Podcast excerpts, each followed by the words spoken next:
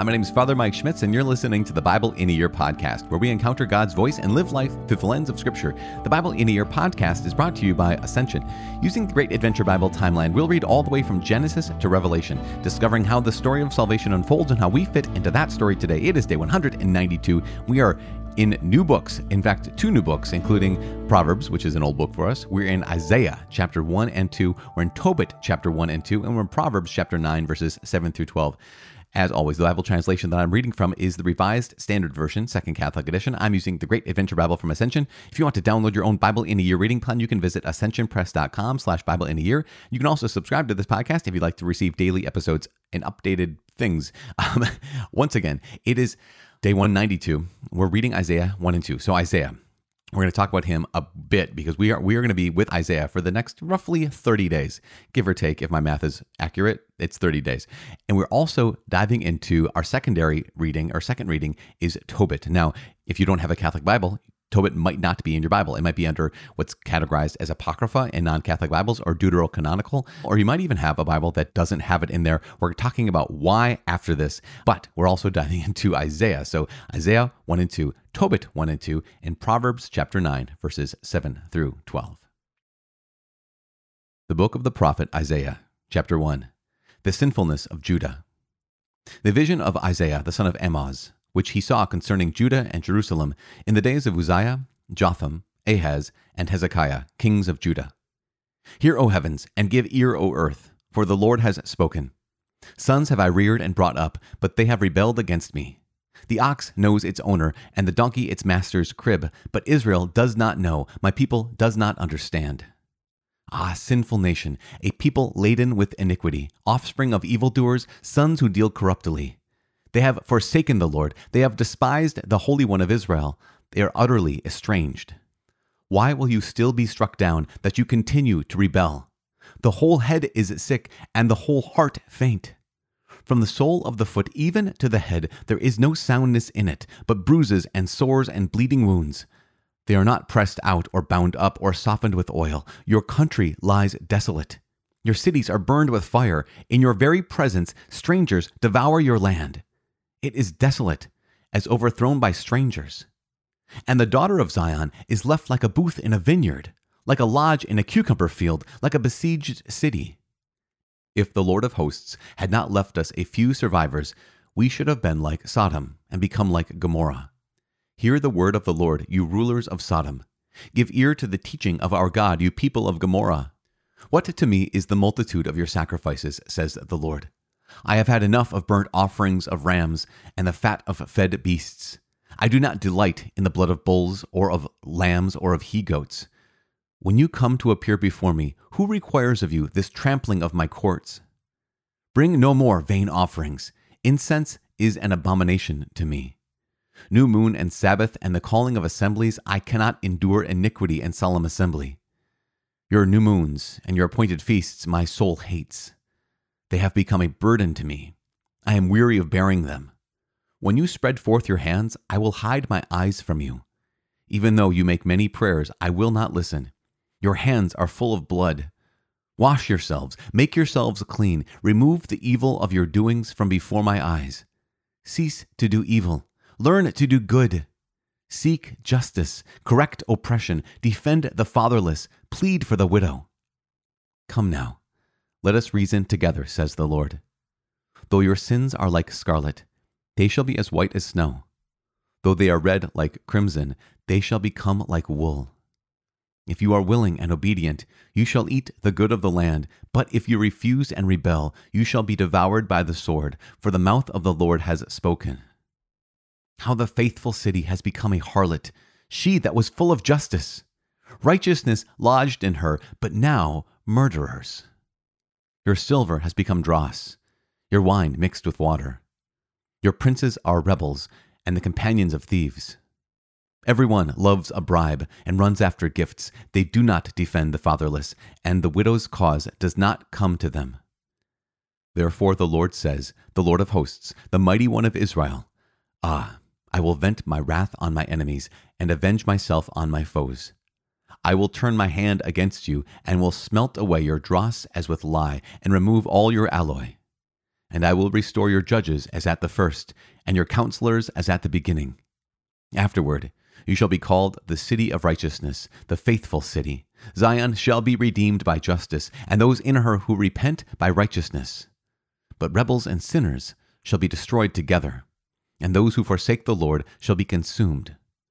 For you shall be ashamed of the oaks in which you delighted, and you shall blush for the gardens which you have chosen.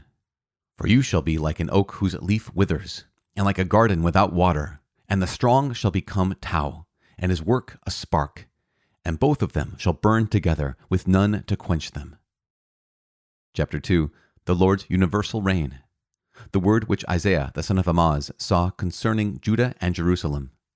It shall come to pass in the latter days that the mountain of the house of the Lord shall be established as the highest of the mountains, and shall be raised above the hills, and all the nations shall flow to it, and many peoples shall come and say, Come, let us go up to the mountain of the Lord, to the house of the God of Jacob, that he may teach us his ways, that we may walk in his paths. For out of Zion shall go forth the law, and the word of the Lord from Jerusalem. He shall judge between the nations, and shall decide for many peoples and they shall beat their swords into plowshares, and their spears into pruning hooks. Nation shall not lift up sword against nation, neither shall they learn war any more. O house of Jacob, come, let us walk in the light of the Lord, for you have rejected your people, the house of Jacob, because they are full of diviners from the east, and soothsayers like the Philistines, and they strike hand with foreigners. Their land is filled with silver and gold, and there is no end to their treasures. Their land is filled with horses, and there is no end to their chariots. Their land is filled with idols. They bow down to the work of their hands, to what their own fingers have made. So man is humbled, and men are brought low. Forgive them not. Enter into the rock, and hide in the dust from before the terror of the Lord, and from the glory of his majesty. The haughty looks of man shall be brought low, and the pride of men shall be humbled, and the Lord alone will be exalted in that day. For the Lord of hosts has a day against all that is proud and lofty, against all that is lifted up and high, against all the cedars of Lebanon, lofty and lifted up, and against all the oaks of Bashan, against all the high mountains, and against all the lofty hills, against every high tower, and against every fortified wall, against all the ships of Tarshish, and against all the beautiful craft. And the haughtiness of man shall be humbled, and the pride of men shall be brought low and the Lord alone will be exalted in that day, and the idols shall utterly pass away. And men shall enter the caves of the rocks and the holes of the ground from before the terror of the Lord and from the glory of his majesty when he rises to terrify the earth. In that day men will cast forth their idols of silver and their idols of gold, which they made for themselves to worship to the moles and to the bats, to enter the caverns of the rocks and the clefts of the cliffs, from before the terror of the Lord and from the glory of his majesty when he rises to terrify the earth. Turn away from man, in whose nostrils is breath, for of what account is he? The Book of Tobit, Chapter 1. The Book of the Acts of Tobit, the son of Tobiel, son of Ananiel, son of Aduel, son of Gabael, of the descendants of Asiel, and the tribe of Naphtali, who in the days of Shalmaneser, king of the Assyrians, was taken into captivity from Thisbe, which is to the south of Kadesh Naphtali in Galilee, above Asher. Tobit's youth and virtuous life. I, Tobit, walked in the ways of truth and righteousness all the days of my life. And I performed many acts of charity to my brethren and countrymen who went with me in the land of the Assyrians to Nineveh. Now, when I was in my own country, in the land of Israel, while I was still a young man, the whole tribe of Naphtali, my forefather, deserted the house of Jerusalem. This was the place which had been chosen from among all the tribes of Israel, where all the tribes should sacrifice, and where the temple of the dwelling of the Most High was consecrated and established for all generations forever. All the tribes that joined in apostasy used to sacrifice to the calf Baal, and so did the house of Naphtali, my forefather. But I alone went often to Jerusalem for the feasts, as it is ordained for all Israel by an everlasting decree. Taking the first fruits and the tithes of my produce and the first shearings, I would give these to the priests, the sons of Aaron, at the altar. Of all my produce, I would give a tenth to the sons of Levi who ministered at Jerusalem. A second tenth I would sell, and I would go and spend the proceeds each year at Jerusalem. The third tenth I would give to those to whom it was my duty, as Deborah my father's mother had commanded me, for I was left an orphan by my father. When I became a man, I married Anna, a member of our family, and by her I became the father of Tobias. Tobit taken captive to Nineveh. Now, when I was carried away captive to Nineveh, all my brethren and my relatives ate the food of the Gentiles, but I kept myself from eating it because I remembered God with all my heart. Then the Most High gave me favor and good appearance in the sight of Shalmaneser, and I was his buyer of provisions.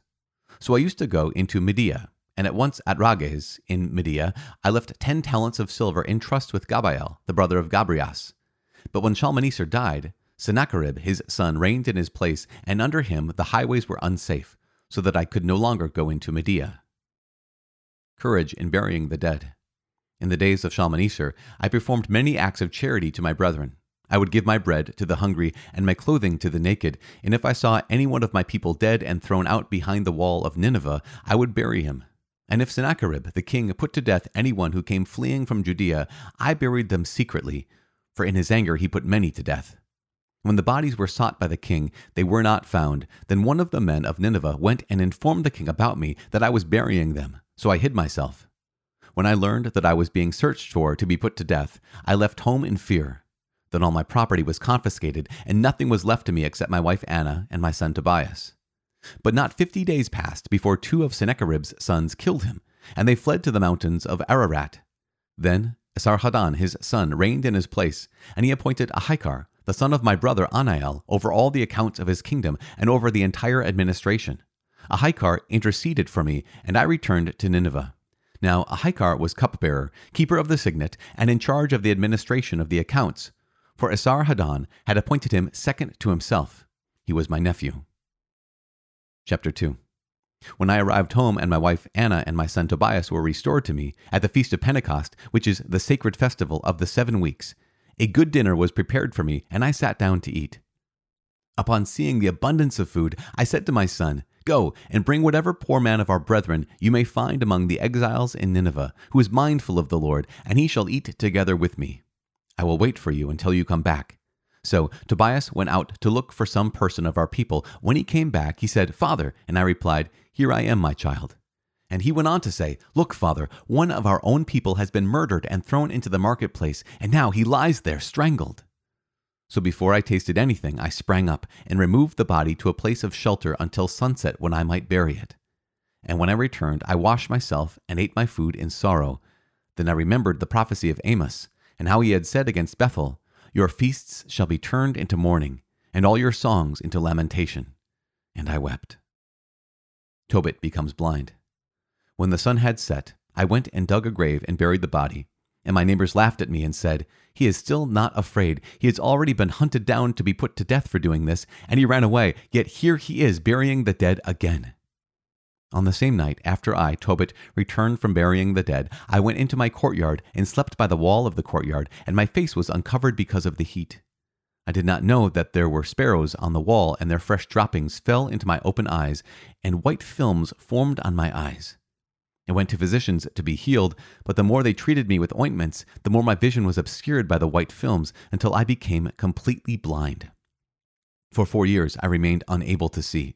All my kindred were sorry for me, and Ahikar took care of me for two years until he went to Elymais. Tobit's wife earns their livelihood. Then my wife Anna earned money at women's work. She used to send the product to the owners and they paid her wages.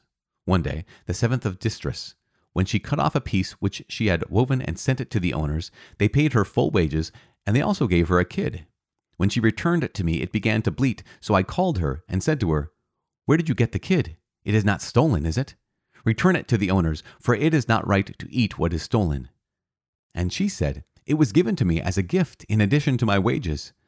But I did not believe her, and told her to return it to the owners, and I blushed for her. Then she replied to me, Where are your charities and your righteous deeds? You seem to know everything.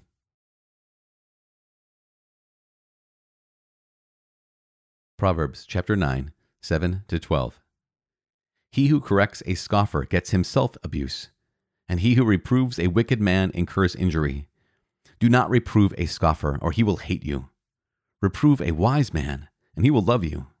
Give instruction to a wise man, and he will be still wiser. Teach a righteous man, and he will increase in learning. The fear of the Lord is the beginning of wisdom, and the knowledge of the Holy One is insight.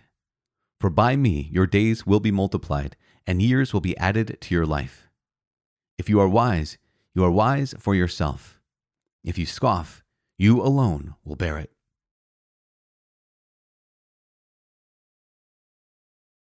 Father in heaven, we give you praise. We thank you for this new step, this new day, this day 192, and we get to enter into two new books, and not only two new books, uh, the books of the prophets, and also this book of Tobit, that for many people who are listening have never heard your word in this way before. And so we give you thanks for that. We give you thanks for the opportunity, uh, like Tobit, to to seek righteousness and to seek doing what is right, to try to be faithful no matter where we're living. Lord God, please help us to be faithful no matter where we're living, no matter who we're living with, no matter uh, the people, the nation, the family, the the roommate, whoever it is that we're living with. Lord God, help us to remain faithful to you in all things, in all places, at all times. In Jesus' name we pray.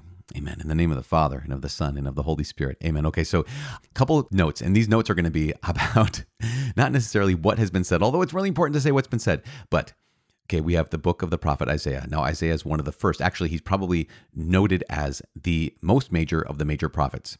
Remember that we have some minor prophets as well. We had some early prophets. Those early prophets are things that we've already heard. That's Judges is considered one of the early prophets in the in the Hebrew tradition, in the Jewish tradition. Samuel, Kings, those books that we just came through, those are considered to be somewhat prophetic books. We would look at them and thinking they're historical books, but in the Jewish way of understanding, they would be the early prophets. Now these are the later prophets, and a couple things to keep in mind. We did hear from prophets beforehand, right before before this. We heard from Hosea, we heard from Amos, we heard from Jonah, we heard from Micah. Now, all four of those prophets, well, three of those prophets, were sent to Israel. Remember the northern kingdom of Israel, um, except for Jonah, who was sent to Assyria, where where uh, Tobit happens to be right now. He, he was sent to Nineveh in Assyria. But those other three prophets were specifically sent to Israel, even though they might have had some words for Judah as well. Now, Isaiah is going to specifically, and in fact, most of the rest of the prophets are going to specifically be oriented towards preaching to the southern kingdom of Judah. Keep this in mind. They will say things about Israel, but pretty soon we're going to get past where there's no longer in Israel in the north. When Isaiah begins his ministry, it's roughly 740 or so, 744 maybe BC. And then we know that the northern kingdom is destroyed in 722. And so yep, Israel is around, but then it's not going to be around for the rest of his ministry. So he has a ministry that lasts 50 to 60 years. As we can see this, because when he begins this writing of the book of the prophet Isaiah, it says, the vision of Isaiah the son of Amoz, which he saw concerning Judah and Jerusalem, right? So it's southern kingdom.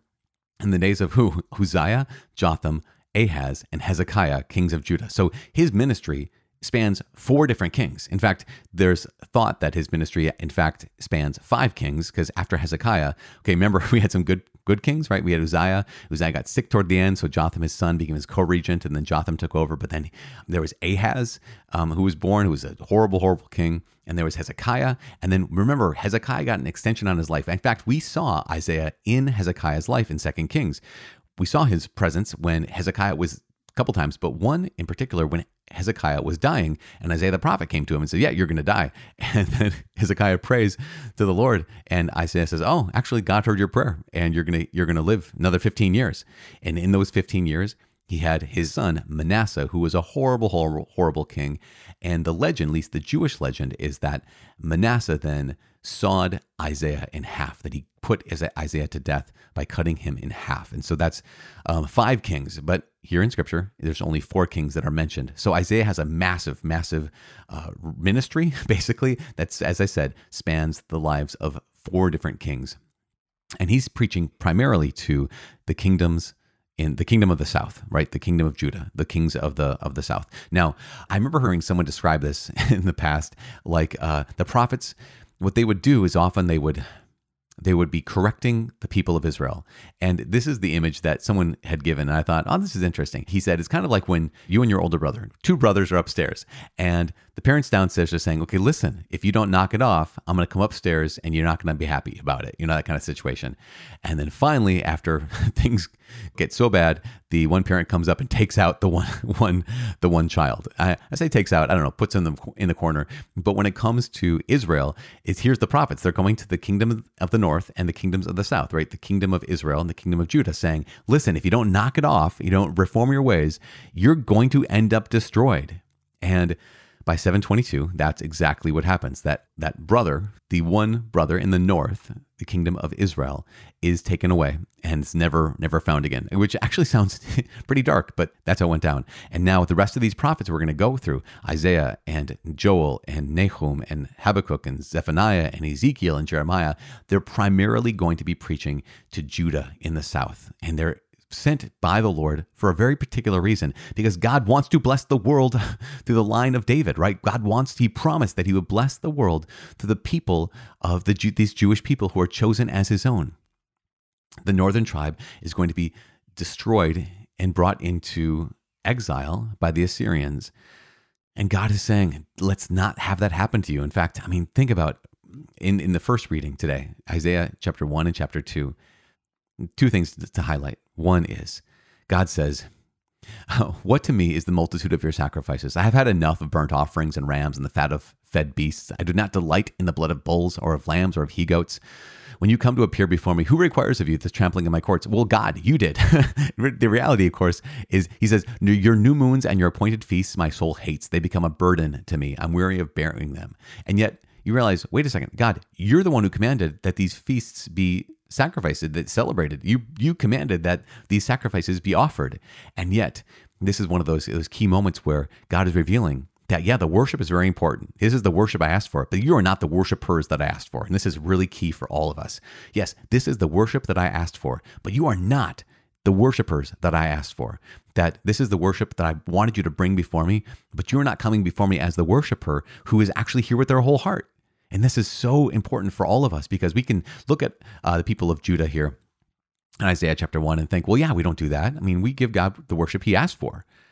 And yet, am I the worshiper that he asked for? That's the that's the key. Of course, we're not. And so thanks be to God for again, first Isaiah chapter 1, where God says, so this is oh my gosh, you guys have so much to say about Isaiah, but we have 30 days to say it, so we'll save some for later. Where God in chapter 1 says, Okay, let's reason together. Though your sins are like scarlet, they shall be white as snow. Though they are red like crimson, they shall become like wool. And this, this recognition that even in the midst of condemnation, the first 39 chapters of Isaiah are, is the book of condemnation. And from uh, 40 to 66, it's the book of consolation. But even in the condemnation, we have consolation. And even in the consolation, we have condemnation because God continues to teach his people and call them back to himself. And that's what we got today. And not only that, but even in, in chapter two, the Lord's universal reign. Basically, the mountain of the house of the Lord shall be established as the highest of the mountains, raised above the hills. All nations shall flow towards it. And they shall say, Come, let us go up to the mountain of God, house of God, house of the God of Jacob. And this is the this is the fulfilled right in Jesus. This is fulfilled in the church throughout the world. Every nation, every race, every ethnicity, every every kind of individual is represented and we're all saying, yeah, let's go. Let's go to the house of the Lord. Let's go to this place where God has made his home. And that's uh, Isaiah. Again, the first 39 chapters, we'll talk about this some more in the next few days. The first 39 chapters of the book of condemnation. It's going to be rough to get through. But even in the midst of condemnation, there is this promise of consolation as well, because God, His discipline is always oriented towards correction. It's always oriented towards salvation. And so that's going to be really, really important for us. Now, a couple things about the book of Tobit, just because I don't want to run out of time. I'm going to talk about the question wait, why is this book of Tobit in your Bible, Father Mike, and not in our Bible tomorrow? That'll be the topic for tomorrow. So if that's still a question for you, I just we're going to talk about it tomorrow. But I want to highlight here's this story. Tobit, it can be historical fiction. In fact, uh, there's a great note in the Great Adventure Bible on the very first page of the book of Tobit, page 594, that describes that this is a certain kind of literature, which could be historical. It doesn't necessarily need to be historical because it's there to make a point. It's there to demonstrate a deeper truth. Kind of like the Song of Solomon, right? The Song of Songs wasn't historical and it wasn't necessarily meant to be taken literally. It was a story of God's love for his people and of his people for, for him. And this is potentially similar to that. So uh, this is using historical material to impart a religious message. That's the the point of the book of Tobit. But it's remarkable that here is Tobit, who's a member of the kingdom of Israel, and he says that yeah, when basically the kingdom of the north they turned away from the Lord and set up the Baals, you know, in Bethel and Dan. I, I didn't go there. I would continue to go down to Jerusalem with my goods. I would continue to go down there to worship the Lord as he has asked us to worship. And not only that, but even where he's living, Tobit has chosen to have those, what we call the corporal works of mercy, including burying the dead.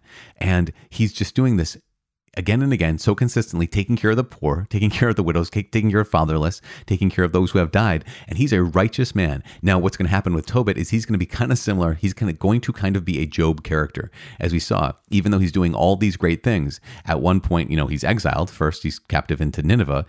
And then even later on after that, he is on the run from Sennacherib. And then even after that, he's burying the dead and he becomes blind. And he's blind for at least four years. And that's where we leave Tobit for today. Even in the midst of doing right, he gets hurt, injured, attacked, exiled, uh, because we know, we know that that can be our story as well. But even more importantly, I think the point of first and second Tobit we just read today, or Tobit one and two we just read today, that no matter where we are, no matter who we're surrounded by, no matter who is near or far, we can always do what we're supposed to do, regardless of what they're doing. And that's just such a such an empowering and freeing and massive lesson for all of us to take in is that again, no matter what others are doing, I can always do what God has asked me to do. And I think that's so important. So let's keep praying. Let's keep praying that we do that, like Tobit. Um, and no matter what happens to us, no matter what price, what cost, and also no matter what anyone else is doing, let's us do what we're called to do. In Jesus' name, I'm praying for you. Please pray for me. My name is Father Mike. I can't wait to see you tomorrow. God bless.